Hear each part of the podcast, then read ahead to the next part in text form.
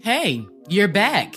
Well, then I welcome you to the Dipped in Butter program with Kat and Wes. Get your dumb ass on this fucking horse so we can take this picture. And the best lines are right here where the podcast released each and every Tuesday.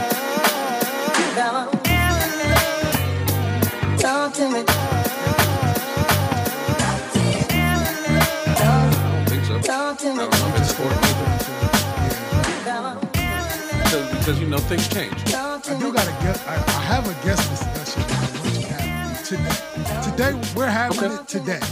Let's do it Today. today. Damn it. No, we're doing it today. Okay, let's do it. Welcome to the Dipped in Butter program. Good morning, good evening, happy Tuesday, happy Thursday, all the days of the week. Y'all know how this intro goes. This is the number one mixtape podcast out there on the internet. This is the number one mixtape podcast that Joe Budden's, uh, financial advisor, finds in his inbox whenever West sees fit to send it over there. Because one day them niggas gonna listen. Because we're better than they think we are. We better than they think we are out there, man. Uh, but you know, I digress. Across from me, that's my guy. That's your guy. That's Wes with no T. That's Forever Young 89. That's a motherfucking goddamn glue, like we call him around here. That's Elmer Young. Downstairs, they call him New Daddy. Upstairs, we call him our pod producer and editor extraordinaire. But most importantly, that's our motherfucking friend, our friend with the patience to deal with me each and every week. What's going on, my guy? That's so funny that you say that because in my brain, I'm literally like jog. First of all, let me start with I'm tired, but Oh, some, okay. something about the pod and doing this thing that just kind of boosts my energy a little bit every Jolt. time is very, very uh, consecutive. But as you were talking, I was just sitting here thinking, like, damn, I think I might be changing right in front of niggas' eyes and they don't even know it. And then you give me such a great compliment. So scratch all of that shit. You know what I'm saying? I won't I won't digress too far into that. You know what I'm saying? With my guy across from me with the hottest takes in the United States. That is Cat, a K with two T's on the end of that thing. Um, you can catch my man over at youtube.com slash dipped and butter program. Um, or you can catch him um, most and more importantly here on the Dipped and Butter program because he is the host and creator of this motherfucking thing. Um, this nigga is looking around like Tinkerbell is flying around this nigga's head right now. I wish y'all could see him, but y'all can't. Um, out in Chicago, they refer to him as Big Money. Right here on the pod, we call him Slim Jim. Um, he is also my nigga, but I also let him be y'all's, which is ours. What's poppin'? uh, so I'm turning all around crazy. Y'all probably can't hear this because our our producer's so good at what he does. Like my upstairs neighbor is showering. It's 5:13 in the afternoon, and like I live in an apartment, so when they shower, it sounds like Wyandotte Lake in my bath in like in my bedroom right now. So I don't know if y'all can hear that. I hope y'all can, so I, I don't don't. sound as crazy. Yeah. But I also hope y'all can't, so it doesn't affect the pod. So I'm going to take Yeah, it from nah. my man's that y'all yeah. can't hear that, but I'm a little I crazy. Yeah, I, I don't hear that, and that would be the funniest shit. Like that's when you walk up to your neighbor who you never spoke to a day in your life and be like, "Um, excuse me, um, I do a very important show on Monday. Yeah, can you please I'm hold gonna need you to hold off on your motherfucking showers. Appreciate you. Bro, like showers between, let's see, 10 a.m. and 7 p.m. are reserved for cheating, right? Like that's to wash Cat. the filth. Uh, Cat. let's we'll we'll talk about your changes. What do, how, where do you want to start? Because I want to No. talk about your changes if you want to talk about it. But we can also talk about shower cheating time. No, because you're also like just that much better of a podcaster that you you're better as a descriptor. I've, there are there are definitely better niggas as descriptors on audio podcasts out there than me. So you do great at that. But as you were saying that, my brain was going to yeah, showering between those hours is questionable as fuck. Like you gotta you gotta have a legit reason for going to shower between the hours of 10 a.m. and like 4 p.m. Because what the fuck are you doing? you have to be covered in soot. Like, you have to have just climbed out of a chimney to shower at four at four twelve in the afternoon. You have to be covered in soot. Bruh, that's so funny that you said that because that's the only way that my brain went to. Because that that is weird. Like, or bitch, what do you work like third shift and you got off and went to Lifetime Fitness and you came home and you showered? Like, Only even that- acceptable even thing, that's like suspect because bitch, you really just trying to create a pattern and you trying to fuck with me. Like, Bro, I, I think there's something so glorious about self-checking yourself about cheating behaviors, even when you're not doing anything. Like, have you ever caught Bruh. yourself as a married man watching Bruh. how you set your phone down, even though there's nothing in your phone? like luckily, Like, I Let me not put my phone face down so many Yeah. times. Like, it just I looks mean, weird. real shit, it does look weird. And I think subconsciously motherfuckers just do it or you just get so used to doing it. But like, yeah. Luckily, you know, I live in a house where we have never been on that bullshit. Like, and not for nothing, like in the beginning stages, niggas kind of respected the game. So, like, all right, I'm gonna give you a chance to kind of like wean that out. You know what I'm saying? Mm-hmm. Like, and now it's not a now it's just not a problem these days. You know what I'm saying? So like, I don't, I don't have to like. It's really what, what wherever my phone is facing, like whichever way, I literally did it subconsciously. Mm. Like, ain't it funny how like human behavior and patterns, particularly in relationships, go because you go full circle. Like you start, like you said, mm-hmm. going, you know, you got to get that out your system, covering your phone yeah. and being private because we together now and you ain't really used to having a whole person. I mean, so give you six to 10 months to get that out your system. And then you start like being open with your phone, giving out passwords, receiving yeah. passwords. And then you come full circle to being married with kids in a home and you don't go nowhere to where you like, I don't give a fuck if you cover your phone. Yeah, I don't give a fuck. I don't and even want to know what's in your phone. So so sweet to the point that you find out four years later that your wife lied to you five years ago. Like what? Like I don't know anything about this, but like, wait, what about like what? Where are we you, going? I'm just saying you were here in real life when oh, my, okay. when I you was about to beat us somewhere. Of course oh, not. Wait, wait, Absolutely what? not. No, sir. Well, see, me and my wife kind of had the phone uh, password conversation semi recently, and I don't mm-hmm. even remember how it came up. It must have been reality TV we was watching, and it comes up, so we always turn to each other and talk. And she knows my phone password, but I had to mm-hmm. reveal to her that I don't know hers. Mm. And she thought for sure I knew hers. She was like, "What? You don't know my password?" And I was like, "No, like, I, just like I've never needed know, your phone. Like, like you know, I, I don't."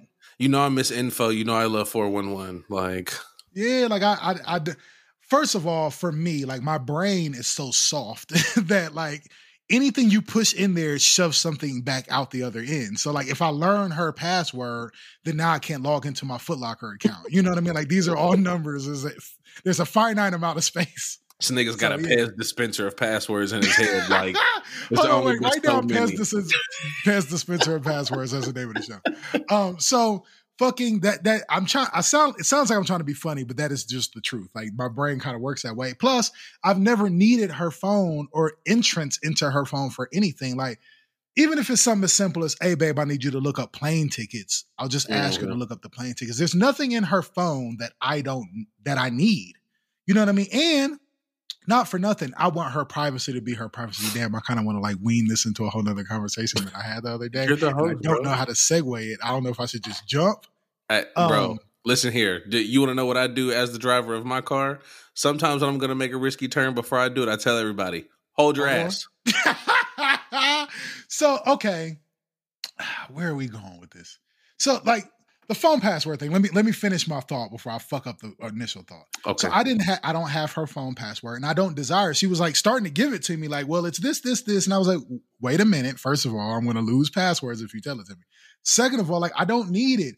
And the like her, she was telling me, like, well, you might need it, God forbid, one day, like if I'm in a car accident and they find my phone, like you need to get into it to like access certain shit. I was like, that's probably a good point. But per mm-hmm. our discussion last week, that just starts my 24 month clock before I need to find a new relationship because I can't get in my dead wife's phone so I can be able to pay the bills. Like this all just falls right back in line. Right. These are all lies until they're the truth. Right. She had a real good laugh listening to this last week. I'm sure. By the way, because it's like sure. she she knows like this was so good about doing a podcast for three years. Like she she starts she's really, really good with knowing the line between me just being stupid and me being honest and how much of like a cocktail blend of the mixture. Bruh, it. And it's so funny that you say that too. I had to tell my wife last night we had a good laugh about something. Maybe we'll get to talk about it here. Maybe we won't. But I was like, babe, let me teach you how to podcast real quick. I gave her the premise. I was like, and I'm gonna go through all of that just to talk about this. And she was cracking mm-hmm. the fuck up. And I was like, yep. that's podcasting 101, babe. That's like, podcasting. well, and again, I, am probably going to sound kind of nasty, but I'm gonna pat us on the back a little bit because like we talk shit in the intro and we talk shit on the show and we talk shit because we like to talk shit and whatever. But I do deep down inside of me believe that we do a good job at this show, right? This is not like a fucking circle jerk. I'm not spinning yeah, nah. to a circle jerk here. I only say that to say, I think I've said on here before. I listen to other podcasts that are like doing really well and not doing really well. And there's some good podcasts out there that don't make money or a lot of money at all. And there's some podcasts out there that make a lot of money that to me aren't good at all. You know what mm-hmm. I mean? So mm-hmm. like I bring that up to say, like, this podcasting space is weird. And I do think that we can honestly fuck with kind of anybody at this shit because like part of the magic is us not really caring, plus us genuinely being able to talk. Cause like we kind of alluded to it a couple weeks ago when when I was over at y'all's crib and we was all just kind of in kitchen talking. We probably talked for a good three and a half hours that could have been like real good content, but we everything can't be content, right? Everything I said that to say everything just can't be content. So That's navigating right. that space is where skill comes in too. Like a lot sure. of niggas might want to pick up the mic and like sound cool, but sounding like, cool could get you in some shit. Bruh. And, and, now, like you say, not to get too draped off into that conversation, but like, you know, we kind of have tooted our horn our horn this whole time about, you know, being the remote podcast kings and, you know, niggas mm. can't fuck with us and all that shit. But like now you got to look at it as a semi advantage because because could you truly imagine if we, I mean of course we could and we would we would figure out that play. But like just imagine if I really came to see you still on my regular like two three week haircut rotation. But then we did a podcast every week and then now we on feel like we got to hang out and go get chicken wings at least once a week like just try to restore the feeling. Yeah it might turn into too much whereas we got this kind of situation here where it's like it feels like sometimes I listen to this podcast and forget that we're not in the same room. Yeah. Because it I sounds agree. that I well. Agree. You know what I'm saying? So like it's niggas who sit in the same room that can't do that or can't, you know, ha- have a conversation. And you know, but we we do 90 minutes just as a standard of giving y'all the show. But if we wanted to, me and this nigga could sit here and talk to y'all for three hours every fucking Monday and Tuesday. For sure. And give y'all a show. But that's that's not where we at with it at this point. Maybe one day. But right now it's not the thing. And that and and for real, for real, like we killing niggas at the 90 minute mark. You know what I'm saying? Like just imagine if we went any further than that, or if we was able to create some real life, you know what I'm saying, together as content. Like, I don't know if niggas will be able to, you know, I don't know if niggas would be able to fuck with us in that capacity. So they're kind they're kind of everybody's lucky in the situation. Everybody's, everybody's lucky. lucky. You're all lucky. Everybody. Let, let's talk about a podcast that does make money and does really well, and that I like to think is a good podcast. But I'm here to talk to you about it this week. Like enough time has gone by. I've missed enough episodes and just jumped right in and caught up on the most recent episode. And I didn't even listen to the whole thing, but I'm ready to talk to you about it because I've been trying to hold my cards close to the chest and not speak out of turn or too fast Mm-hmm. But I'm ready to talk about it this week, bro.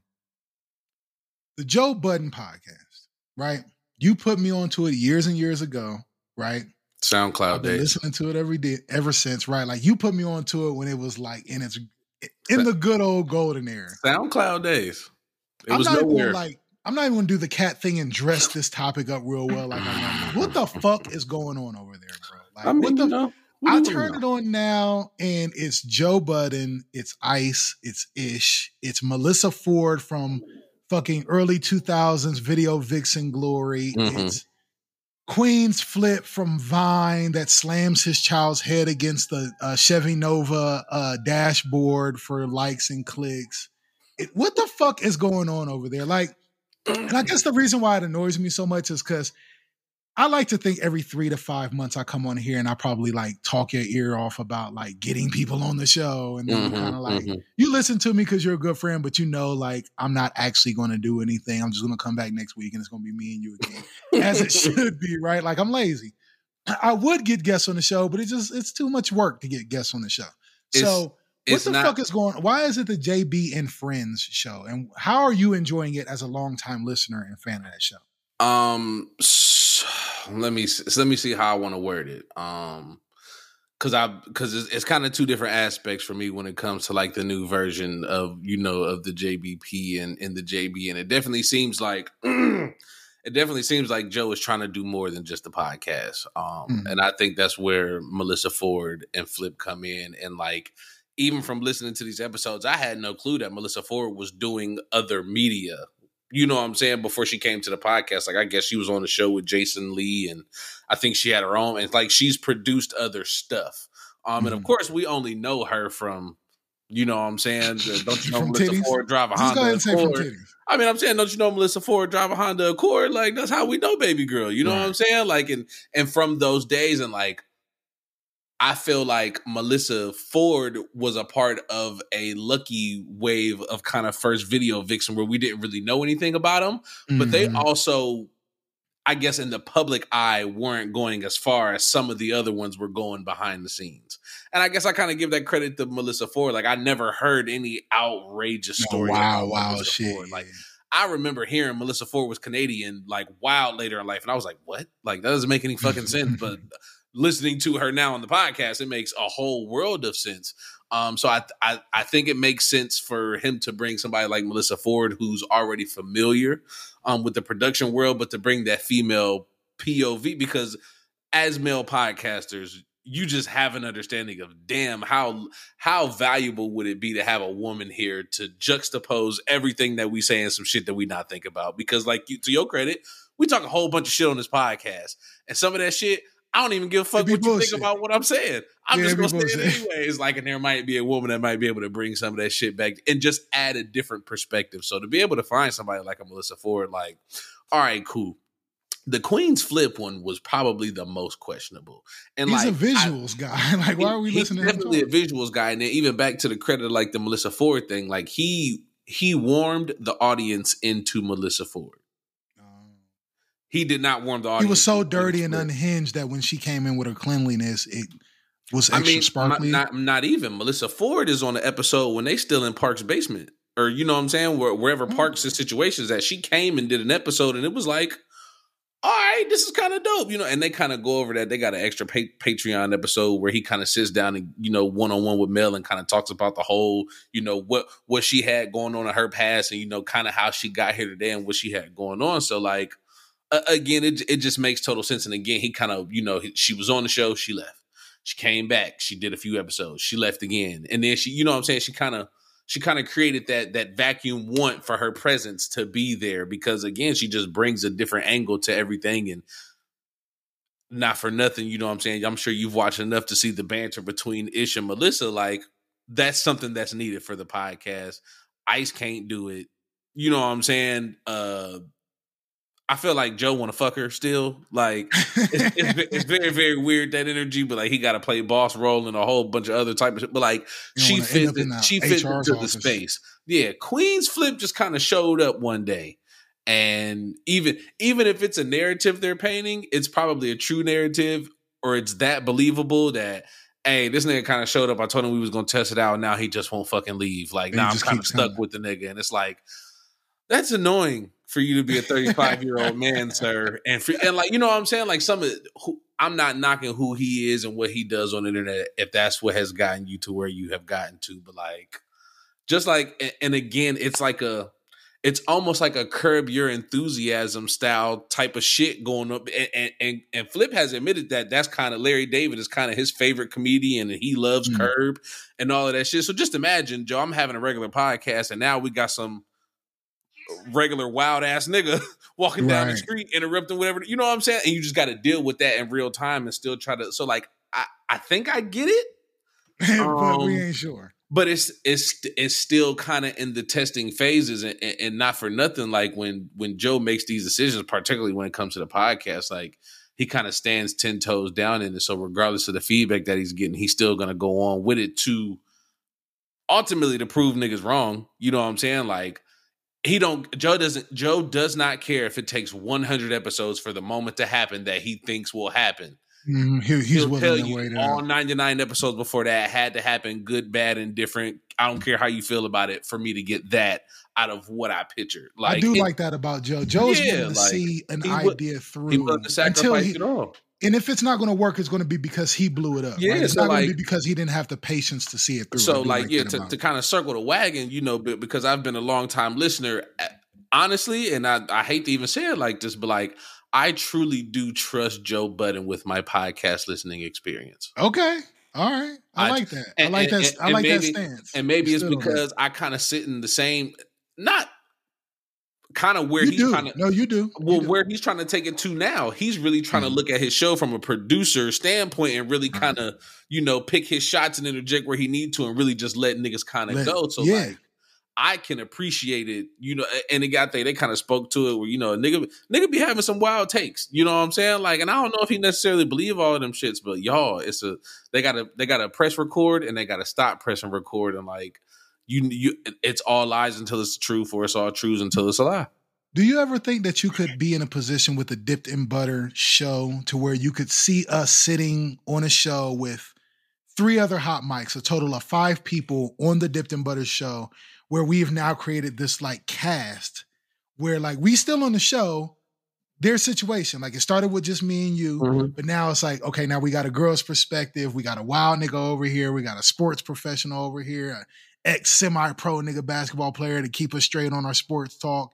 And then, whereas it used to be us talking for 20 minutes straight, now we got a 30 minute show twice a week.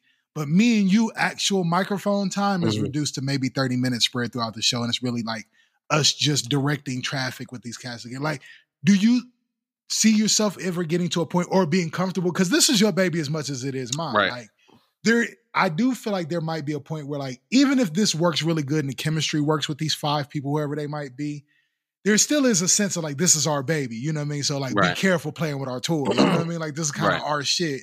So like, do you ever see yourself being comfortable enough to be able to sit back like Joe and just kind of watch the parade happen? Um, with this show, no, it would have to be something else. Um, you would- I, don't think that's and, like, interesting though. Like, I- like, we that- have to have like an umbrella, like something under Same, this. yeah, same thing with Joe. Like I think Joe talks that shit, but he's never gonna hand somebody over the like. I, I mean, he was like, "I'll call to it jail. whatever fucking name you want me to call. Like it don't got to be my name. It could be your name, but like t- exactly, you're not gonna hand over somebody to Joe Budden podcast. And even he asked some niggas a couple weeks ago, like, "Yo, can I take a pod off?" Like, and with this crew, I feel like you can't. As bad, like as much as much as I kind of love Ish's conversation and like I, I say, like the Ish. addition of Mel and, and kind of I don't I don't think they can carry it. I I don't I don't think Mal and Rory were the best at it. I still don't think they are. Um, I think they did a better. terrible. I think they did a better job at carrying the audience that was already crafted there. You know what I'm saying, or the audience Mm-hmm. that they help you know curate and create and shit like that. Um, but I you know I I think all of them without Joe give the show that he doesn't want to give, and that's why he's Mm-hmm. there. I, okay, I'm glad you landed there, right? Because like, I love all the points you made. I was going to say a lot of them, but I love all of them honestly. Mhm. And but I do disagree with uh, your feelings on Mel. But here's the thing that I find interesting in my own mind, right?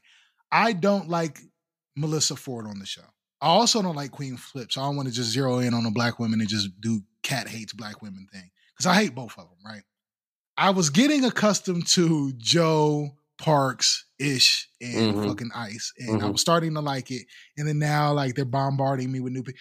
And I understand that it takes a while before you start kind of filling out your style of podcasting Mhm, mhm. but it, it is kind of like peer like it's needles in my ears to hear them do stereotypical podcasting things like melissa ford will introduce a topic in a very radio podcasty way and it just i hate it when anybody does it not just her on any show when like people turn like okay well what do we got let's go to our list like i know we say it sometimes but we're like we're the best at it so we get away with it but like fucking like when people go, okay, so like let's start with, and it's just like dogs, stop it. Like I hate stereotypical podcasts. I like my Yeah. podcast to feel organic and a little bit dirty. And I think that's part of the charm of what Joe Budden's show used to be. Now, I say that, but I also feel like this. If they continue on this path and sparkle up the Joe Budden podcast and they keep everybody, lose everybody, whatever comes of this, and it ends up growing Joe Budden's brand, but they Mhm. lose me as a listener, I prefer that. I would prefer them get more success and me listen to them less because I don't like the sparkly version, but now they got big, huge sponsorships and big, huge tours and whatever that looks like for Joe, his success for that show. If he achieves that and just loses my little old ass, I'd rather it be that than me be like, no, nigga, go back to the grassroots in the basement when the Right, shit was right, dirty. right. Like, I don't, I, that's not what I'm saying. nah. I just don't prefer that type of sound when I'm listening to podcasts. So like I don't be running to the shows like I used to. Like I used to like w- wake up on Wednesdays like, oh, it's pod day, I baby. mean- like it's JBP.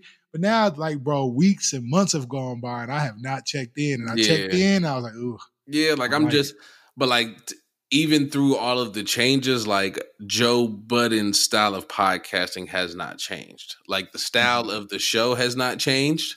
Um, or like a nigga just not saying so much shit that I can't like wrap my brain around that I gotta be like, I mean, you know, my brilliant idiot takes like, bro, I can't keep listening to you niggas just I know. talk this. You know what I'm saying? Like, bro, y'all y'all are y'all are giggling with each other and shit. Like, I can't keep fucking listening to that. Every goddamn week, dog. Like, and then you got like, ah, I'm I'm I'm cool, you know. So, so again, like it just and, and like at, at, this point, I don't even know, but like you know, I kind of uh, you know, I'm saying not to be a snob or nothing like that, but like I still come from like the Combat Jack School of Podcast. Yeah, yep. So like I it means something. To, I, it does, and I listen to the Combat Chat. Uh, I can't even say it. The Combat, combat Jack show. Yeah, you know. it's combat, combat Shaq, Jack, you know what I'm saying? But um, yeah, like I, I used to listen to that every week, and you just get a consistent product, you know. And and a nigga is talking some sense, and you know that I don't want to say that they weren't jokey because they would make their jokes and be, but like it was just a very digestible form of podcasting, and like I I like the fact that they'll you know bring up a topic and you know get into six other topics within the topic and then get back to what they're talking about. You know, kind of similar to what we do here. So like I think that's why I appreciate listening to it. And then even on that note, like the the the few podcasts that I do still listen to today, like and you know, shout out shout out to you and shout out to us for you know being the number one non regurgitation podcast on the internet because it's very rare that I you know and particularly because of you know when we pod and you know their their main show comes out after we already did our thing. So like if, mm-hmm. if we got our shit off, we got our shit off and like shout out to us for just being on par with whatever is going on. But like I can't I, I can't give everybody that credit. You know what I'm saying? And like they they they've kept it, you know, all, authentic through the ways. And like again, that's just my brand of podcasting. And, and, and like I say, you know, for for the for the other shows that come out, like the, the shit ain't easy, but like I don't know, niggas niggas ain't got the juice, bruh. I got I got one more bone to pick, and I'm gonna leave Joe Budden alone. He steered me wrong a couple episodes ago when I was checking in. He was talking about uh watching you people on Netflix. You seen that? I have. Uh he gave his take on you people, and I'm glad that you've seen it so we can talk about mm-hmm. it. We don't mm-hmm. got to deep, deep dive it, but he gave his take and he he seemed a little displeased with like some of the tropes in it and how some black people were depicted in the film and the style of humor he didn't seem like he was too pleased or impressed with. So my wife kind of casually turned it on last night mm-hmm. on just some we ain't got nothing to watch. We laying on the couch, like some super low expectations type shit. And when she went to go click it, I kind of like internally sighed, oh God, you already told me this was trash. Right. So I was like prepared for it to be trash. But I also was kind of sleepy. So I was like, oh, if it's terrible, then I can just go to sleep on the couch. No problem. You know what I mean? Go ahead and let it go. Yeah. So she turned it on and I'll just zip right to my end like result. I enjoyed it. Like I now was it Romeo and Juliet? No. Was it Friday? No. But here's the thing that I think like I don't know if this is a new thing or if niggas just like there's so much content out there and everybody's got an opinion. I don't know what to assess this to. But with shit like you people and my my um I guess opinion on how I enjoyed it cuz it ain't a perfect movie, but it was enjoyable to me. Right. But here's the thing it has its moments. You people made me laugh a good handful of times, like out loud, like, oh shit, that was actually kind of funny. Does it have misses? Hell yeah, it's got some misses. Like it's right. definitely got some misses. But I think in today's like movies, if you can get me 30% of the time to think that the joke was funny, it's worth it to me. You know 30? I mean? Maybe not the 30% like on some streaming shit. Bro, my expectations are low these days for comedy. Also, like comedy, yeah, on some streaming shit. I most shit don't can. stick with me anymore. But okay, like for instance, when they show, it, not sorry for anybody ain't seen it, but there's no spoilers for this kind of comedy. Like you watch it or you don't, whatever. But when they showed Deon Cole and before he even said any lines and he was itching his throat, I cried, bro. Like just to see a nigga itch their throat in a fucking movie was hilarious to me, bro. Like you see, it had its little moment. Like when the nigga he was wiggling his ear, itching his yeah, throat nah. like for like 13 seconds. That was hilarious to be like. Now see, nothing's Friday anymore, but like I, I think that we're losing we're losing the ability to find value in some shit that's just it was good. You know, what I mean? it was enjoyable. Right. It wasn't right. trash. Yeah. And like we live in an age where either it's trash or it's goaded. You know what I mean? And there's no in between. And I think that this movie fits comfortably in a I would watch it again.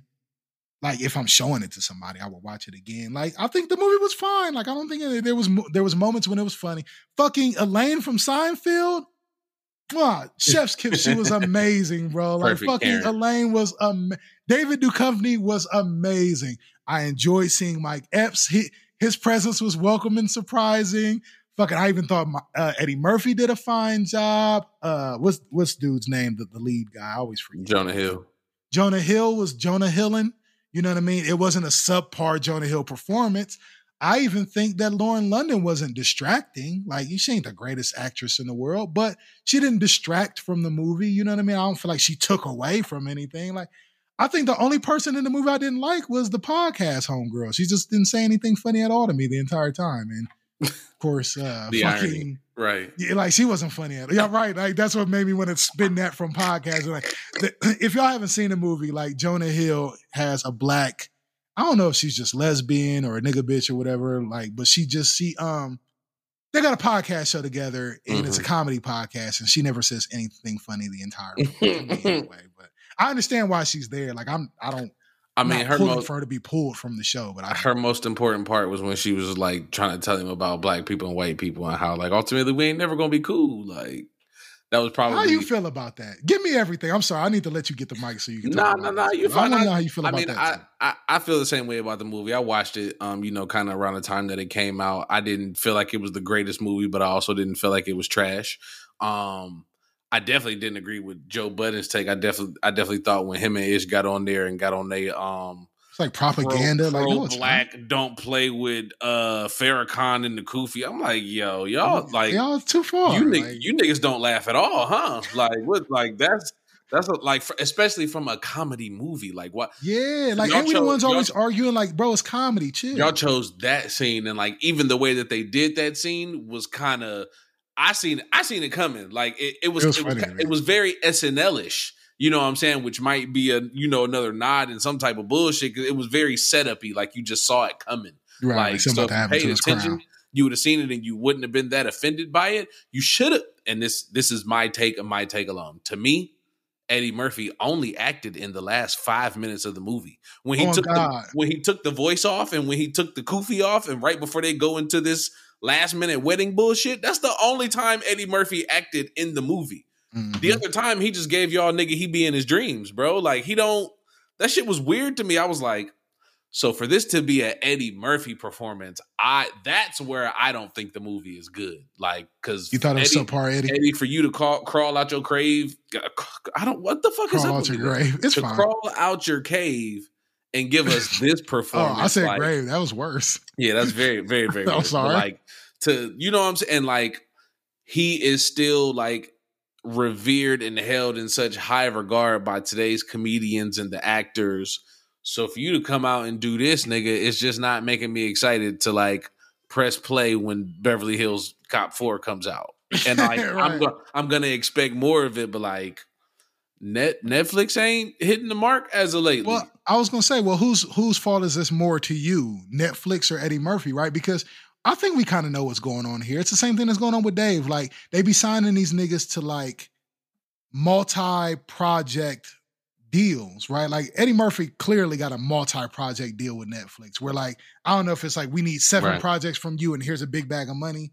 And this is just one of Eddie Murphy's because anybody could have played. Clifton Powell could have been fucking Lauren London's dad. It could have. It did not need to be Eddie Murphy Real shit. right or wrong. Like Real it could, it could have been fucking Lauren London's dad from ATL. It probably would have been better. Like this could have been any nigga, bro. Like we could have. Taye Diggs could have been her dad. Y'all Like, we- probably just could have like unofficially shot scenes of Denzel and let did that not and need Lauren to be London's Eddie dad. Murphy, but- nah, it didn't.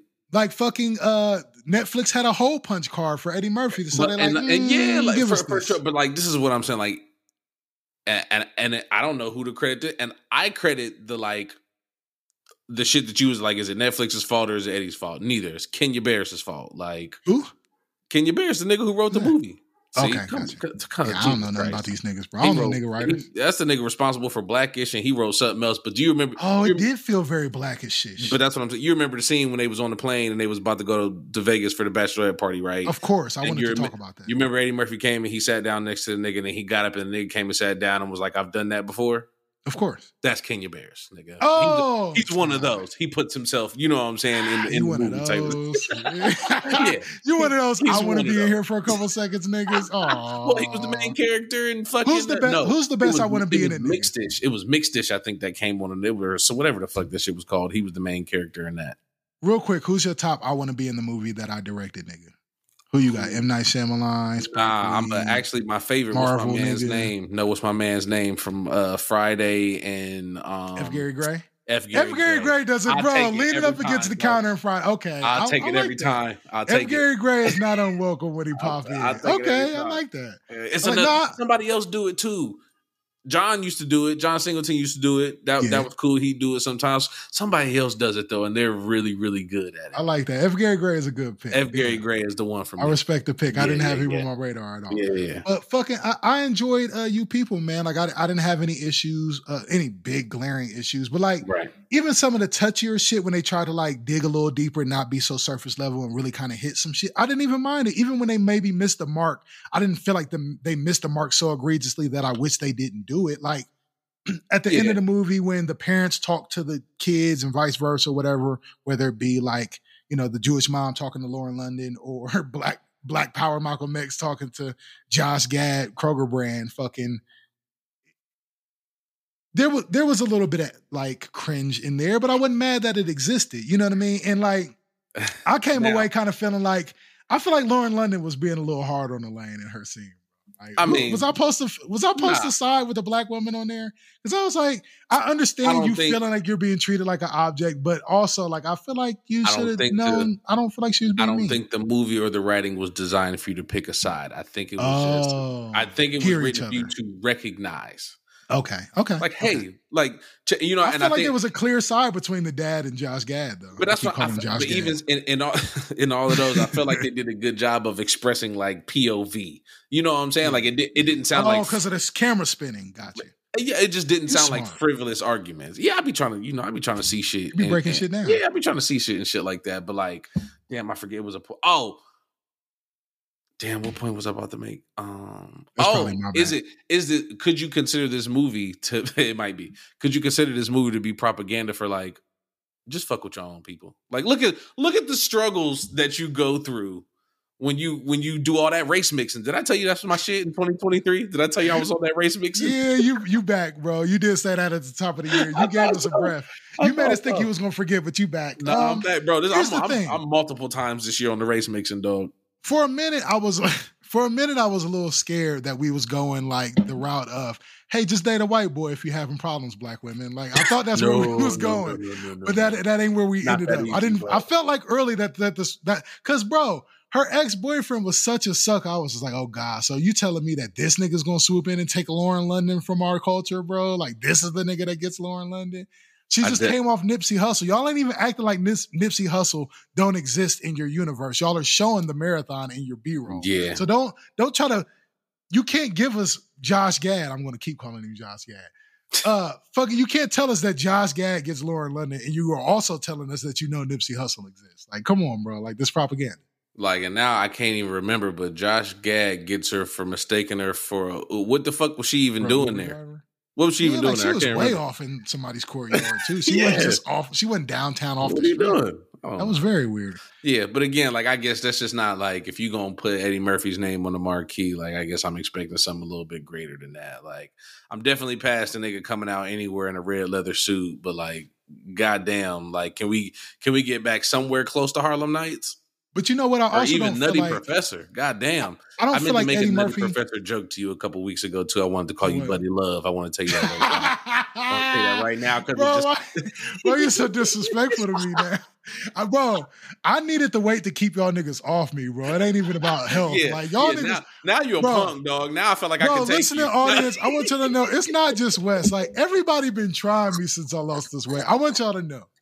This ain't just Like- Wes, but like niggas been trying me lately Like, how since much- I'm How much you weigh? Like I just gotta take you out at the knees now, nigga. Before I was gonna leave you alone. Yeah, before I leave you alone. Now I got a strategy. bro. I t- remember I told you like I've been in, an- I've been in. I can count the amount of fist fights I've been in it on one hand.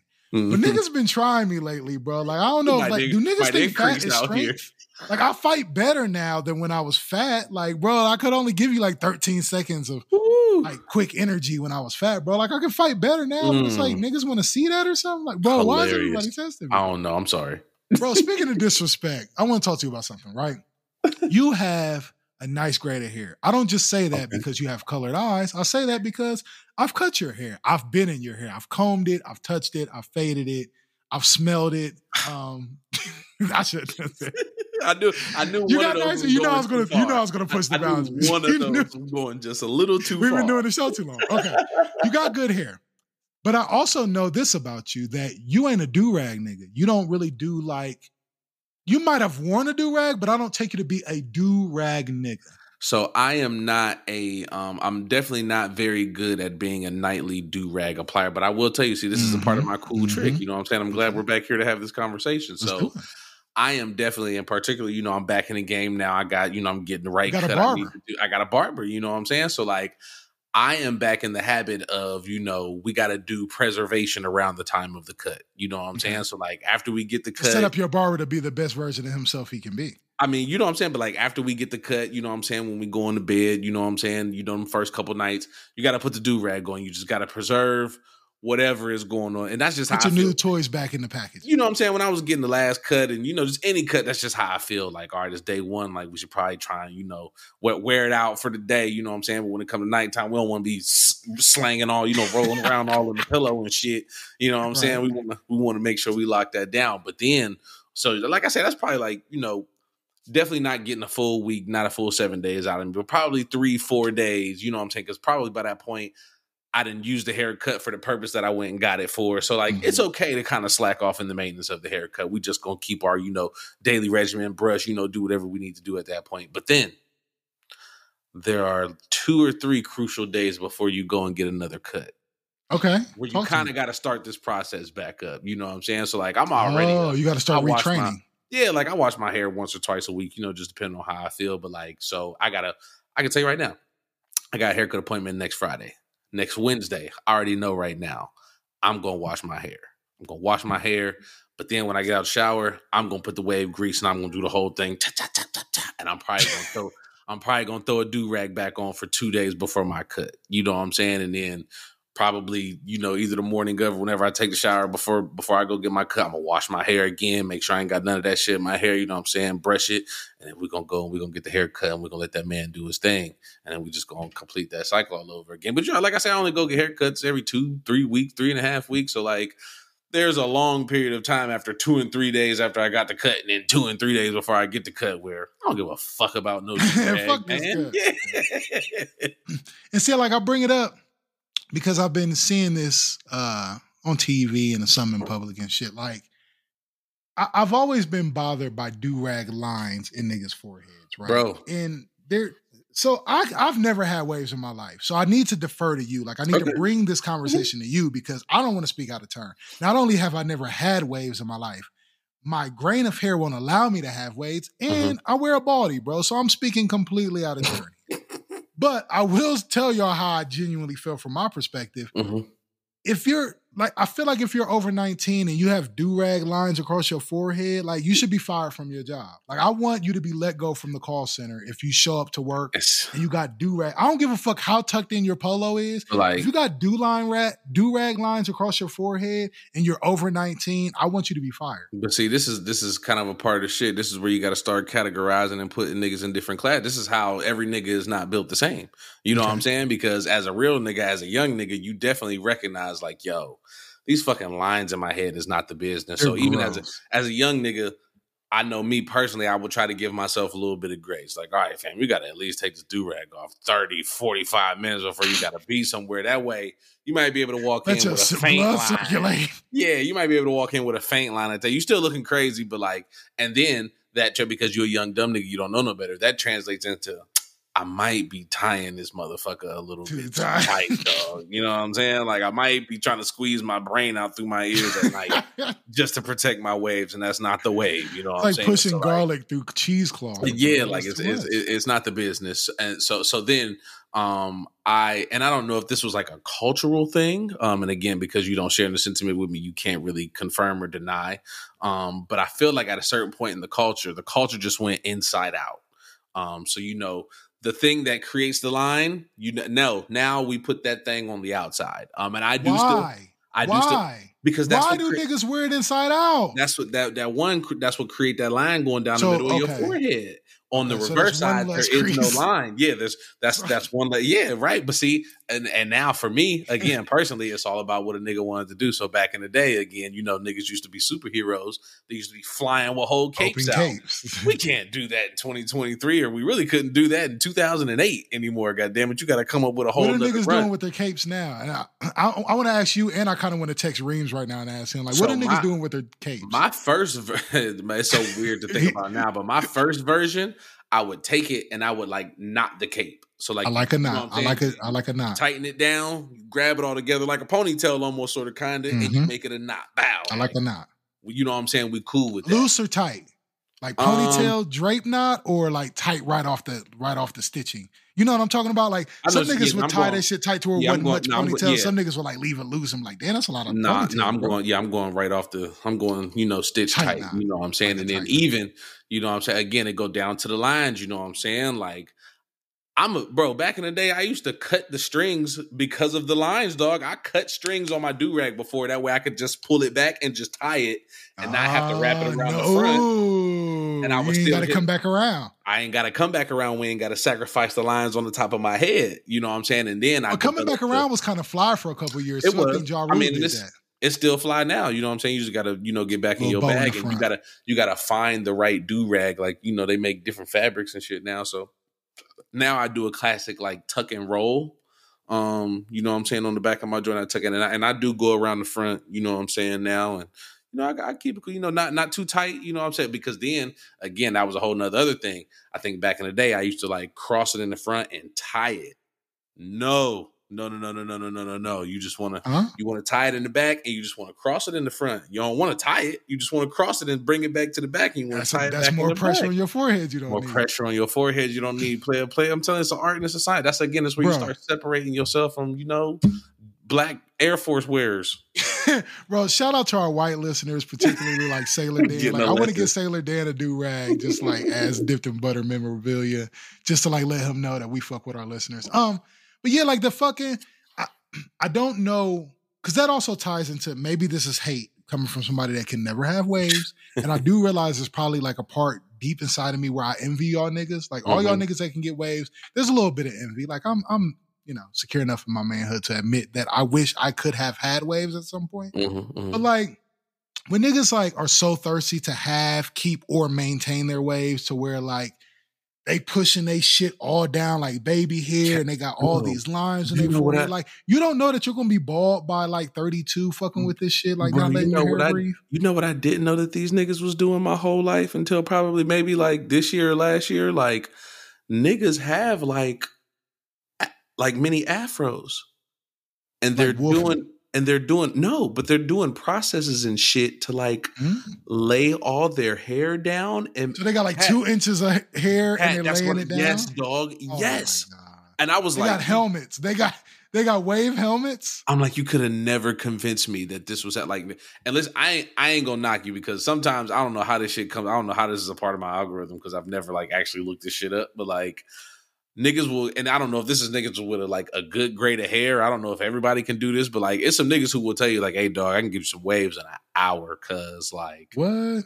bro, these niggas go to the they they be putting shit in their hair. They be brushing their hair through the Brushing wave with cap. shampoo in They, there. bro, they get in the shower with this motherfucker on. They wash their hair. They, I'll be like, yo, that's kind of, and it it, Bro. tempt, it tempts me every now and then. I want you to like, know I tried brushing my hair in the shower with a hard course brush. There was a period when I was at the in, the, in barber school and I was trying like, okay, this year I'm to try everything I can to try to get waves. I, bro, I even permed my hair. Did I tell you I permed my hair? Was you around when I did that? You No, wasn't coming to me yet. not. I wasn't even out of barber school. Uh, I permed my hair at one point trying to get. Bro, I did Nah. all the thirsty shit, bro. mm-mm. I want y'all to know that somewhere out there on MySpace or something, there's a picture of me with a fake polo shirt on and a Bro. permed head. Bro, hair. did I ever did I ever tell you that nigga used to put some fucking texturizer in my hair at the old Who did? Like unsolicited? Like he get done with your cut and just start putting texturizer in your shit? Like he cut my shit. That was a down. thing, though. He cut I my shit down low, and the bar for a nigga would like, what? And he come and this nigga just start slapping that shit on my head. Like, like, whoa, whoa, whoa. no, nigga, I'm talking about comb in the motherfucking thing, right? Cat. He was giving you texturized. Unsolicited, dog. And before this That's nigga even gangster. before this shit even get to all the places it need to be, my shit on fire, cuz like and then what would piss me off, I would leave out of there and it hadn't done nothing to my hair, dog. So you just burnt my scalp for no, like and nigga li- like like scabs in my head, dog. Like Fuck. like nah, we not we can't we can't do that That's no more, bro. Like That's cannot do it. Uh, speaking of me in the shower, uh, brushing shampoo in my hair and never getting waves, I told you I was going to talk to you about something that happened at the job last week, and you were excited to finally I hear about something that was. has to do with my job. I can talk to y'all it. a little bit about something that pertains to my job this week. Let's do it. Can't give y'all specifics on what I do because I still don't know, What's the but I can tell y'all something. Huh? What's the address? so part of my job responsibilities require me to go to a specific type of facility right? Now i can tell you i do work for uh what do you call it a, a part of the department of energy right?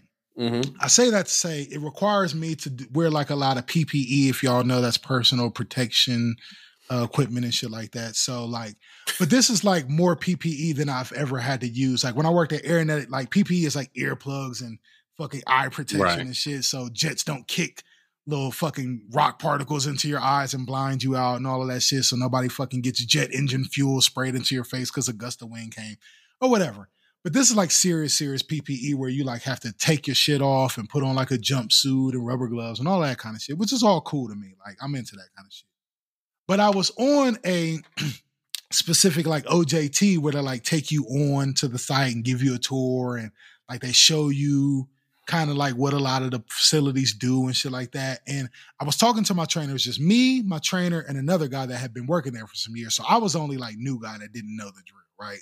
Mm-hmm. So I'm following my trainer. He's talking to me. You know, when like you're in a situation where you're trying to like give somebody your full attention, but you also like need to make sure you don't trip and fall down or some shit or like, you know what I mean? Because you're still walking and you're in a un- so I'm trying to take in this unfamiliar facility while still focusing on what he's talking about. And Mhm. it's just sensory overload, right? Because he's Mhm, telling me a bunch of important facts. I'm looking at a bunch of shit I've never seen before with my human eyes. It's just so much to take. For in, whatever right? reason, there's the sound of a whole bunch of wind in this motherfucker, and the Yeah, like bro, it's a, it's, like, I don't it's a concrete building, but I hear wind. like every bro, it's are you there? Like it's it's so much happening, bro. There's caution signs everywhere. I don't even have time to read them before we go through the door. Like all these things are happening. Right? After we go through a door and go through another door, and then you see a bunch of people hanging out in the hallway, and niggas is like they got like old school lunch pails in their lap because like they've been working hard for 14 hours straight and they just want to go Mhm. home type shit. And you're taking in all this shit, right? We bend to right, we go through a swinging door, like, huh, ain't none of these doors swung yet. All the rest of these doors have been like either locked or heavy duty doors, and this door Mhm. just kind of swung. I go through the swinging door, the dude walks in, and we we stand in front of like what appears. Have you ever seen 60 Days In? You watch 60 Days Of course, In? I have. What? So you know, a part of 60 days in, like once they get you checked in and processed and shit, and they hand you like your blues or they hand you your roll up mattress and Mhm. toothbrushes. And see, he Mhm. walks me over to the shelving unit, and the shelving unit got a bunch of yellow shit, like a bunch of yellow cloths with Mhm. sizes on each shelf. and he's still talking to me, and I'm standing there and I'm looking at the sizes. And he goes right from like talking about my training shit to saying some shit like, yeah, you know, you want to make sure that you get something big enough to where, you know, it's, you know, you can fit fit it correctly because all this stuff shrinks after a few washes and they've all been washed a bunch of times. So don't get what you would normally get. Get go ahead and get a size or two up. And I'm like, what is he talking about, bro? Like I'm thinking that these are like jumpsuits. These are Mhm. clearly jumpsuits, right? Mhm. Like you jump in a jumpsuit, you do science. We got to go look at some science. Let me grab a jumpsuit. Now, mind y'all, I'm Slim Jim. I just lost 125 pounds. Mhm. I need to like be very conscious. I got a package behind me right now from Amazon of some extra large jogging pants that I have to Mhm. return because I either medium or large. I don't Mm, know what mm, size I wear. So I'm already kind of having like an existential crisis at the fact that like I got to do this right because I don't want to look like a fucking idiot. Like I just jumped out of a fucking prop airplane that I'm about to skydive because I picked out a 3X and I don't wear that anymore. I still be ordering 3Xs and shit because I don't know what I wear. But You gotta change your mentality, buddy. I'm trying, bro, but it's hard. So he told me get two sizes big. So I'm like, well, maybe I need to get the 2X because I probably can get in a large. But if he's telling me two sizes bigger, maybe I'm safe in getting a 2X because I'm gonna have my clothes on under here anyway. So if it, this 2X is too big, at least I got my clothes on, right? Mm-hmm. Does any of this make sense to you so far? Fo- Does my rationale make sense to you, Wes? I'm following you, man. I grabbed the 2X. He says, mm, Are you sure you want the 2X? And I'm like, Well, I mean, I normally wear like an extra large in certain things. He's like, You might want to go ahead and grab the three because I'm telling you, these things shrink really bad. I'm like, All right, bro, I'll grab the three. I'll trust you. So if I look mm-hmm. like an idiot, it's on you. Know, at least player. you ain't docking me points for not paying right. attention. I'm doing what you told me to do. Right. So I grabbed the suit and I'm ready to start putting the suit on over my clothes. We been in another corner. We're in front of another rack of clothes. And I'm like, well, I already picked clothes. I don't know why, why we're standing here. He's talking to me. He's grabbing more clothes. And I'm like, well, what is he grabbing? Like all this shit is folded up in a way where it's like undetectable. You don't know what you're grabbing. And he's not really telling me. He's talking about other shit, but he's grabbing mm-hmm. sizes. Mm-hmm. So he's like, go ahead and start grabbing your stuff.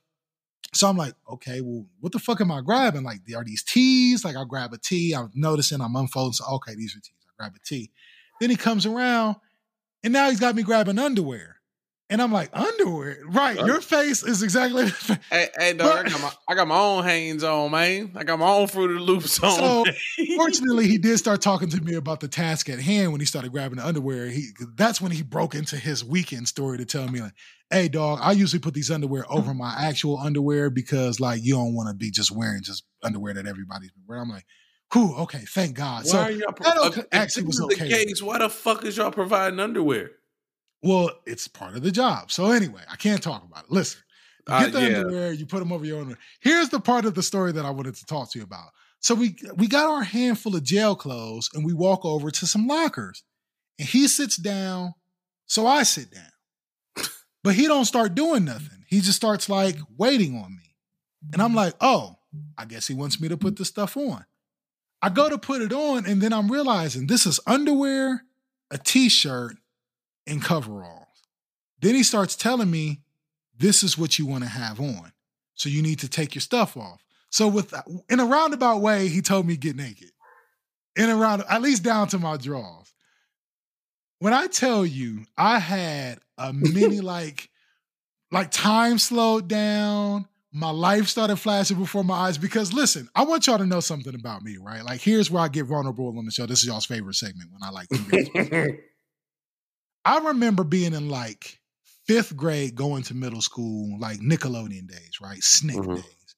And I remember seeing like on shows where they would talk about how in middle school, you'll have to like climb the rope to the ceiling in gym class. Like that's one of your gym tests. You'll have to climb the rope and ring the bell on the on the ceiling. And I thought that everybody had to do that. And that was like mm-hmm that and like walk jog a mile everybody had to do all these things that like require physicality that i was afraid of i just saw coming up in my future and i was terrified of it because i know i couldn't do any of those things i also knew for a fact that your gym class teacher would make you take a shower with all your middle school classmates and i was terrified I knew it for a fact. And I also knew that I was grossly overweight. So I was terrified of like being naked in front of people and taking a shower with all my seventh I mean, grade classmates. I won't. I won't leave you out there by yourself. My my similar fear was uh, shirts versus skins. I never wanted to be shirts skins. versus skins was one wanted... of them too, bro. Swear to God, that happened to me in seventh grade. We had intramural sports where it's like the first period we had like a mini tournament, and it was actually shirts versus skins. And you know, I was so terrified of shirts versus skins that I saw the coach going. He had everybody line up up against the wall and he was going shirts, skins, shirts, skins. Swift and I did quick math in my mind, and I pushed swear to God, this is not a lie. Ah. I swear to God, I quickly jumped ahead of his counting line. Shirts, skins, shirts, shirts. Okay. And then I fucking made sure I was in a place in line where I could keep my shirt on, even though I had no intention on playing basketball. My nigga said skins. I remember a nigga hit me with the skins one time, and I was like, "Me?" He was like, "Yeah, nigga, take that fucking shirt off." And I was like, "All right." Like, dog, you know I'm on your team. we don't need to do this. But fast forward, fucking thirty five or however many years, I don't know, bad at man. I'm standing here with these fucking yellow garments in my hands, and I'm like, I got to get undressed. Now, mind you, it's just down to my like boxer briefs and my socks, but I do got like I got a beater on. I wear a beater. Mm-hmm. You wear a beater every day? I quit beaters um a little while ago. Well, probably I've been hearing that beaters are out of here for niggas, bro. I'm never gonna stop wearing beaters. Are beaters out of Full, style now? full, full, full transparency. Um, a nigga like me got a little fatter. Um, so you know what I'm saying when the belly get to hanging out the bottom, you feel like Winnie the Pooh a little bit. And then also as a fat nigga, it kind of makes you feel like you have on a sports bra. So I was like, yeah, I gotta I've take that always shit felt off. as a fat cuz. nigga that that beaters make me feel more secure. Like I got wearing mean- beaters from being a fat nigga. Like, bro, this makes me feel like my shit ain't hanging all over young- the place. Young nigga, you know what I'm saying? You know, not not all the way where I needed to be yet. You know, beaters was probably too small. You know what I'm saying? Probably just needed to Uh. find the you know, probably needed to find my beater. I'm sure I could go back to it. But I've been I've been without beaters for so long now. It's just it would be if I It's put it on, I would feel restricted, dog. Like I'd be like, why is a nigga hugging me all day? Yeah, like I, I like that this with my shoulders. Bro, it's funny with me and tank tops, aka wife beaters, because like the feeling when I first started wearing wife beaters, I like the feeling of that first restriction because it made me feel like I had muscles, even though I didn't. See, like nah, that I hate- tichness around my chest. I was like, Nah, damn, I this shit used make me feel like I got muscles. I used to hate how a when I beater- didn't have any. I used to hate how a beater used to look under a white tee. I liked it that look, the little Nah, crisscross lines. nah. Is I that like them- fucking panty lines for women though? I mean, it's like niggas still wearing basketball shorts. Yeah, Ah, same thing. Yeah, terrible. Okay, so yeah, we just solved that. So I, I knew I had to take my beater off in Mhm. front of this dude, right? Mhm. And like I had a little crisis. I'm like, in my mind, I've told you before that in my mind I'm still fat. But then I had and- to remember, like, hold on, nigga, I'm in shape, bro. Bro. And now I started taking my shit off fast. I- I- hey, but I just flashed back to "Are you ever nervous?" And I was just about to joke my way through that situation. I was like, "You should just drop down and did ten push-ups on a nigga real quick, just and then jumped up and took your shit off and be like, "Fuck you, nigga." Bro, like I swear to God, I had a minute of like straight fear, like, oh shit, bro, I'm fat as hell. Like this nigga can't expect me to take my shirt off. And then like last minute, as I'm like slowly untying my shoes, I was like, hold on, nigga, I'm in shape now, bro. Like fuck that, I'm taking this bitch off. And then I It'd be like, snatched it off and Yeah. slammed my t-shirt in the locker. There'd be a lot of grown man thoughts that go through. This nigga gonna pay my motherfucking bills. This nigga, Yeah, my, you wife got- love, my wife loves my dick. I don't give a fuck about him. Ain't that fucked up though? Because you're right, and I do have to do that sometimes. Like, bro, my wife love me, nigga. She love wife this shit. love me. I don't give But a fuck. ain't that crazy that you got to nigga. pump yourself up with that? Like you have to Yeah. tell yourself that you're okay when you really you're not. That's how we make it to places. goddamn it. Bro, how did I get to be 40 years old and still be like self-conscious about my body? Like I literally felt like I was at the top of a water slide. And the fucking dude with the lifeguard was telling me, like, hey, you can't go down there with a shirt on. It's because you have an Instagram. Uh, you think that's what it is? Because I'm Yeah. being shown constantly like everybody's better than Constantly. me. That's right. That's all. Mm. And it's not That's true. what it is. It's not true. Uh, can can we talk about my poor judgment of character real quick? Of course we can. I also have a bad take for you. I don't know if I can let this one live in my spirit too much Let's longer. Um, and there are many of you out in the universe that I love so much. Um, and I'm only going off of stories that I've heard from the last oh 20 years or so. You know, we come up, you know, in in in, in the city schools. You know, more, more famously when we went to them, they were Columbus public schools. Um, we're not city school students; we're public school students. Public school. Um, and I've you know I've just heard about niggas' experiences, you know, at different schools. You know, I, I I'm familiar with the Eastmoor experience. Um, I'm familiar with the Fort Hayes experience. I went to Cos, you know what I'm saying. I know you niggas who went to Independence. Um, and, and, and through and through all of my knowledge of the schools, um, I just never really heard anybody from Independence talk about their academic experience. Um, Nah, we didn't go there. We didn't go there to learn. We went there to dress, nigga. You know the so my, I, I so my- yeah, so my bad taking. you know, you fall on the on the very small percentage of this, and your uh, your small percentage only comes out because you podcast. but a lot of you independence niggas ain't good thinkers, man, and we don't really gotta like. No, no, no, no, no, no, no. I'm Well, only. I- I listen happen to be a smart nigga that happened to end up at Independence. None of that was because of Independence didn't make me smarter at all. Bro, I, I got to thinking about that. Me and my wife was talking about. it. I was like, babe, I said a lot of these niggas that I know that went to Independence, they don't, they don't really think They good. don't think good. They don't really think so well. I was They're like, not the you know what? I said, now that I'm thinking about it, you don't hear much of them niggas talking about, man, I loved my American history class. Like, nah, they be like, you Mhm. remember them steps, nigga? Them Yup. motherfucking remember the. Commons? Remember the Commons, nigga? Remember the vending machines? like, it was the kicking school for sure. The the best thing that I learned from my four whole four whole years at Independence, 4 Mm-hmm. entire years, freshman to senior. The best, the the most I learned at that high school was a class I took called Business Management or DECA, D E C A. Mhm, I forget mhm. what that acronym standed for, but it was business management. and that was an elective. Like that wasn't even a required course. And Right. you had to be selected to get in that class. It was only like 12 of us, and we were all kind of handpicked. And you had to have a job to work that class. And they kind of taught you real world skills on how to like fill out a resume and how to properly interview for a job and how to like conduct yourself properly at work. Like that was the most I learned. I don't remember shit from any science. Bro, this job that I currently have deals with science, and I had to Mhm. learn what an atom was all over again. That because independence dead. didn't teach me shit. That nigga Now- said, Independence taught me how to put an outfit together. I can put a fire sure. outfit together. so now I'm in the shop class, so the basket weaving. All the rest of the motherfuckers underachieving. I bro, I am a world class fuck up, bro. Like I the people in my life that are really good people, like you, your wife, my Mhm. wife, the people Mhm. that listen to this show that I know on a personal level, a lot of y'all are really cool, like people that I take inspiration. Some of y'all are younger than me, and I like I'm inspired by y'all, right? Because y'all are dope people. But every now and then I'm reminded that I'm not the greatest judge of character. Man, I came on here like two or three weeks ago and I screamed into the microphone that we are a Ja Morant household as soon as LeBron James retires.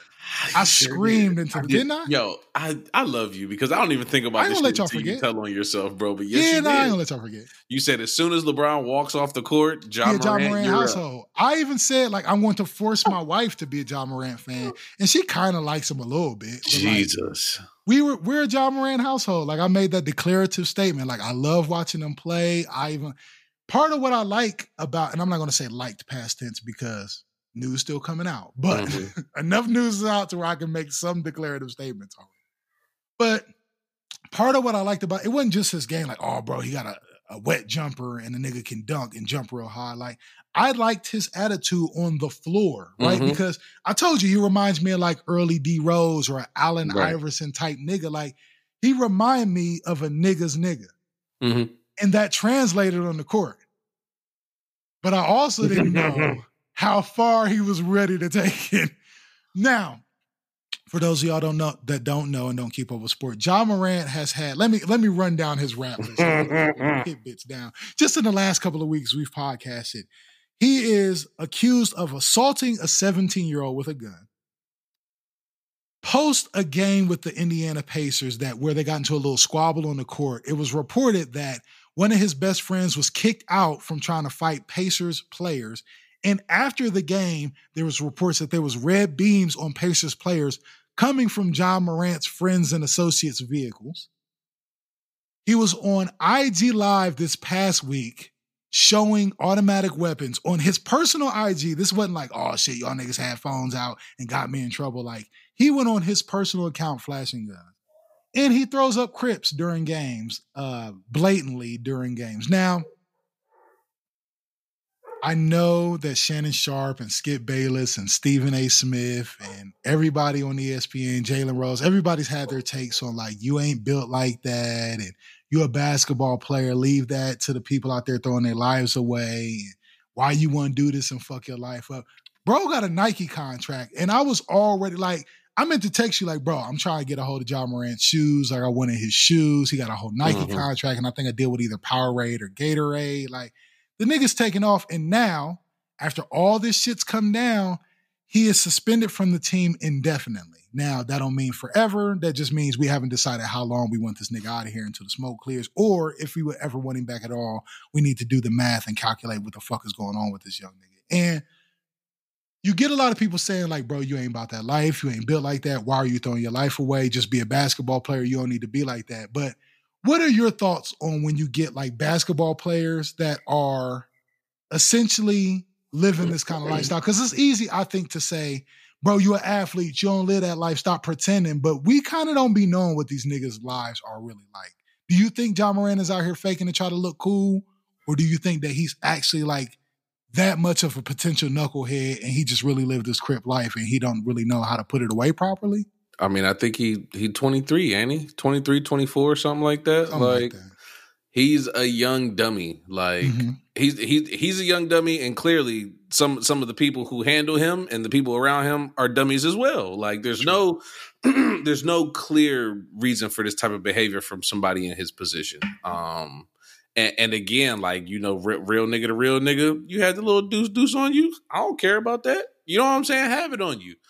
What the fuck is you showing it to niggas for? Like, right. And I don't get the and, showing. and not for nothing for two reasons. One, just period. Why is you showing it to niggas? But second, it's a deuce deuce, man. It's a little it's a little get up off me. You ain't showed the Glock. You ain't showed the this is just to get like, me to the locker room. This ain't even gonna yeah, put me like you ain't you ain't did none of that. So like, and then like I said, I've heard more details talking about something. He showed the he showed the gun in the club in Colorado, which means he took it on the team plane. Like, Yeah, I've heard that too. but that could just be a headline. That that doesn't have to be true either. Like, because you know what I'm saying is we already talked about check-ins and niggas linking up all over the place. It could be somebody in Colorado ready to risk their life for Ja Morant and whatever he I'm got sure going on. You know what I'm, I'm saying? sure so there is. like, you can't believe everything that you hear, but like.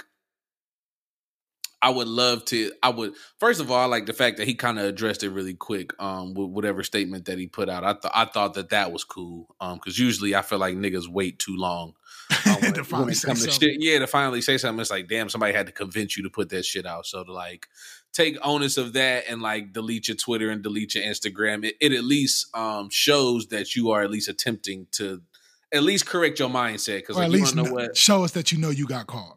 Or yeah, follow follow the steps. You know what I'm saying? Follow follow the proper motherfucking protocol. But like, um, it it it truly like there's really nothing extensive to say about it besides it don't make no motherfucking sense. Like you are a franchise player. You know what I'm saying? Whether you stay in Memphis for the duration of your career, whether you go anywhere else.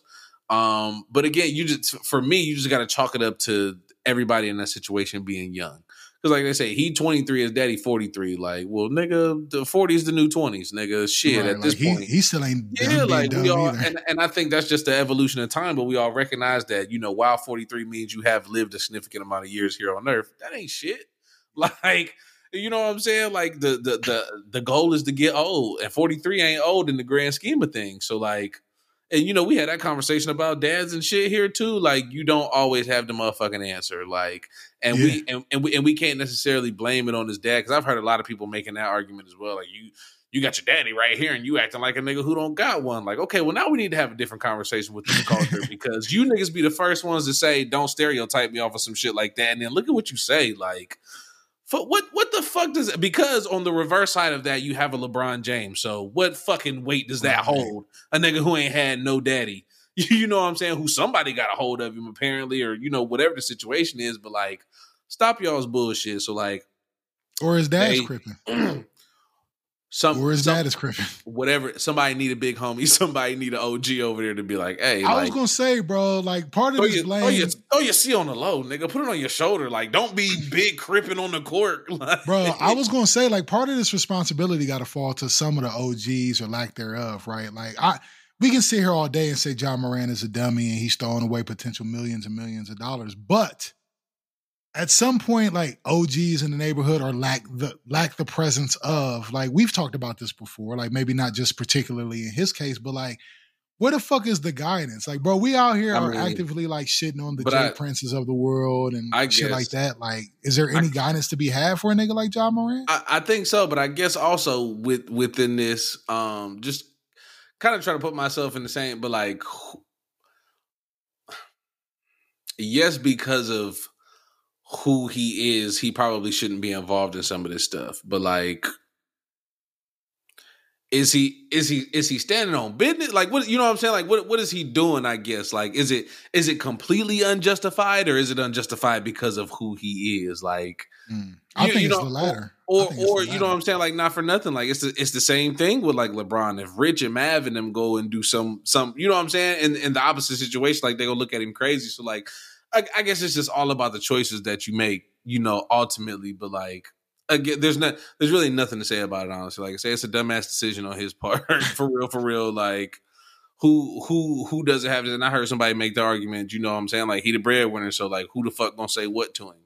His Right, mama. right. Who? Yeah. Fucking who say what? It's fucking mom. Is who And see- something to her.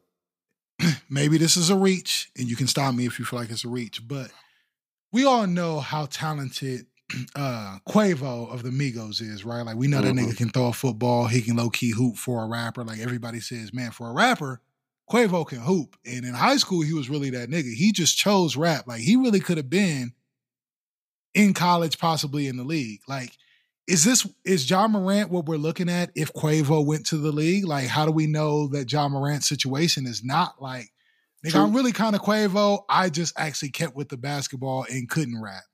And True. yeah, I'm dope with this basketball shit, but really, like, if you ask about me where I'm from, I'm really kind of that nigga. I and mean- this is all I've known since sixth grade is he- just being a bad kid. I mean, that's what I'm saying. He also he also comes from a certain era where he's seen um, the perception of how you're supposed to handle certain shit.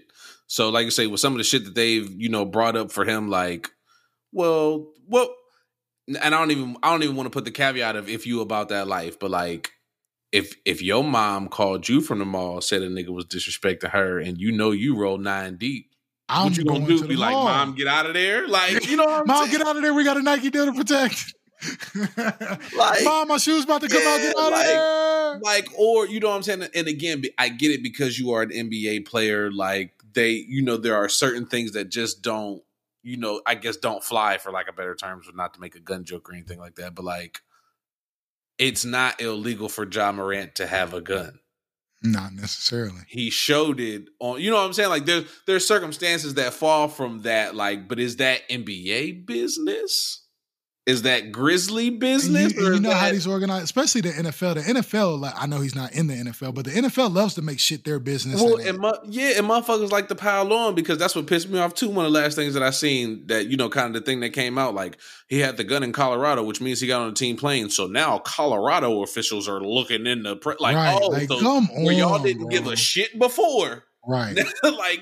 C- Come on, y'all just Cut the love to shit. pilot. Y'all love to pilot on for this nigga to be on TNT next Thursday, dropping thirty. Like, Okay, Cut cut, the out. shit. I'm glad it you're out. spinning around cut, Cut cut- out. to cut the shit because that's kind of where I wanted to take this talk to cut the shit because I don't feel like enough people are saying cut the. Now it's easy for us to say, and I agree with, hey, Ja, you got a lot to lose. right, Maybe clean that up because as a fan of Ja Morant, I ain't jumped off the ship yet.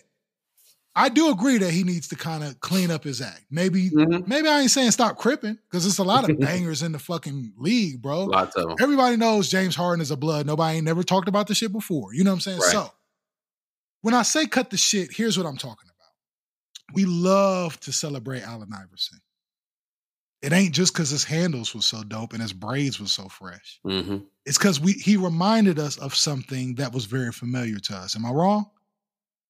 He ain't never won a championship, but we treat him like he has Right, because of the way he carries himself. Okay, let's take it to a lesser degree. Niggas from the old, like the Larry Johnsons from back in the day, and the niggas that was really like, bro, them was some nasty niggas. We love to tell their glory stories and talk about how nasty they was. Ron Artest, hmm Malice at the Palace, right? He was a weirdo except for when he was punching niggas in the face, and we kind of fuck with that. for sure. Are we keeping it funky, like or not, bro? Like we fucked with Ron Artest punching niggas in the face. Ben Wallace, like we fucked with that shit. I understood it. So when did we decide we don't fuck with it? Like I understand that this is dumb. Like I understand that he's compromising money, which ain't never been cool. Compromising the check ain't never been Nah. cool. But are we acting like Ja Morant ain't cool? Ja Morant is cool as fuck, bro. Are we going to sit here and lie and act like he's not? Nah, but they're gonna they're gonna you know you know they're gonna try and discredit it any any way that they can get to it. Like they, oh bro, it's it's it's all weird to me. Like it, again, it's all like why why do we care so much? Like does it did somebody get shot? right. Did I miss something? Did the gun go off when he was hitting the the- 17 year old upside the the- head with yeah, did the, gun like I I I, I Nobody got again, shot. I'm confused. Like just accept the fact that Do you think it's because he looks like a stereotypical nigga from the hood, though? I, that was my another point I want to bring up to you. Is it because of how Ja Morant carries himself and how he looks that we needed to escalate this as far as we have and as quickly as we have? Because had this been Steph Curry, now I think there would still be a headline. But if it was Steph Curry, I don't think that the news would be flooding as bad as it now. It's I hard to mean, imagine Steph doing. Klay Thompson. I just think because it's all of all of his off court stuff is not positives. Like again, kind of back to what you said, like the attitude on court, man, whatever. You know what I'm saying? Mhm. Like you squad with a nigga on the court, like that, that. shit happens in basketball. We Like, that ain't that. yeah, that ain't out of the ordinary, but it's the all the off court shit and just for whatever reason, these niggas won't accept the fact that this nigga might have went to independence. I think he did. He did look like an independent. You know who I hate that behaves this way, and I only bring him up because like we glorify this nigga. I'm not a Kevin Garnett fan. I low key hate Kevin Garnett, especially Okay. since like when he went to the Brooklyn Nets and like how he talks to. He he he likes to bully niggas that he can get away with that shit on. Right. You know what I mean? He found out that he couldn't do that shit to LeBron. But when he tells LeBron stories, he acts like he just hoed LeBron. But if you go look at the tapes, LeBron was hoeing them niggas in Boston. But anyway, Mhm. whatever. I digress. Because LeBron is the greatest basketball player of all time. Kevin Garnett loves us to believe that he's some sort of gangster, right? But why the fuck do we celebrate that nigga? Like, we don't ever tell, hey, KG, bro, calm down. Like, we love to celebrate KG. I mean, you know, again, kind of go back to what I was talking about earlier, as far as you know, what I'm saying maybe, maybe KG discovered that you needed to flip your do rag inside out sooner than other niggas, so that gives you a higher statute in the neighborhood. Like you just, you just, you walk in that shit before other niggas, which allows you to manifest in that sooner than other niggas. So like. It's, it's the theory that that shit is not on you. That shit is in you. And when you see a nigga walking in that shit, you know who to test and who not to test as a nigga. Like you want to know That's what? true. That nigga walks a little bit tougher than me. Probably not gonna swing on him. Like Yeah. it's, it's it's one of those things. I think, and like KG has commanded that respect from people without you know big cripping on the court. Nah, nah, that makes sense. One question before we get out of here. Ja Morant's dad, T Morant, because you Mhm. know we don't trust niggas named T. If you was to wager a guess how he wore his do rag, tell me how T Morant wears his do rag before he goes to bed. Um, I'm gonna tell you that not only does he tie it in the front, but he does the cute little bow and leaves it hanging right above his wild out eyebrow. This has been the Dipped in Butter program. We appreciate y'all listening to our nonsense and foolishness as we try to figure out our week to week. My name is Kat. You can check our podcast together, me and Wes, without the other niggas on the microphone, wherever podcasts are consumed each and every Tuesday. And if you're feeling generous, man, tell somebody else to listen to us. They might like it, you never know. And if they don't, then you can just act like you didn't really fuck with us that much anyway. I like the front when my shit falls right on the face. That'll get you out of it pretty Yeah, fuck it. It's your boy, West No T. Um, Elmer Young, motherfucking goddamn glue around this bitch. You play a partner, PODNA. Um, producer extraordinaire around this motherfucker. Um, Forever Young 89 on Instagram and wherever else you might be able to find me at. Fuck with me, though. Yes, sir. Like I say, each and every week, the universe is way too big for your little ass problems. And hey, if you have a problem getting naked in front of your boss, remind yourself that nigga don't pay your bills, but he does sign your checks. That is a very good point. Um, you already know rule number one around here. Um, tell a friend to tell a friend, not only about the podcast, but that um, throughout these 180 episodes, or particularly this week or last week or whatever fucking week you might listen to this podcast, whatever day, if you hear my dogs barking in the background or my children screaming or crying, I want to personally put a note right here that I don't give a fuck because I have a family that I love and I care for. Clearly, they don't respect Pod Day anymore around this bitch. It's a lifestyle. So just, um, you know what I'm saying? Make sure you flip that do rag inside out, tuck your capes in, and rule number two, mind your motherfucking business. yes, sir. We'll catch you in the next episode. Come on, come on, come on, come on. We know you want more, so come back next week and get dipped.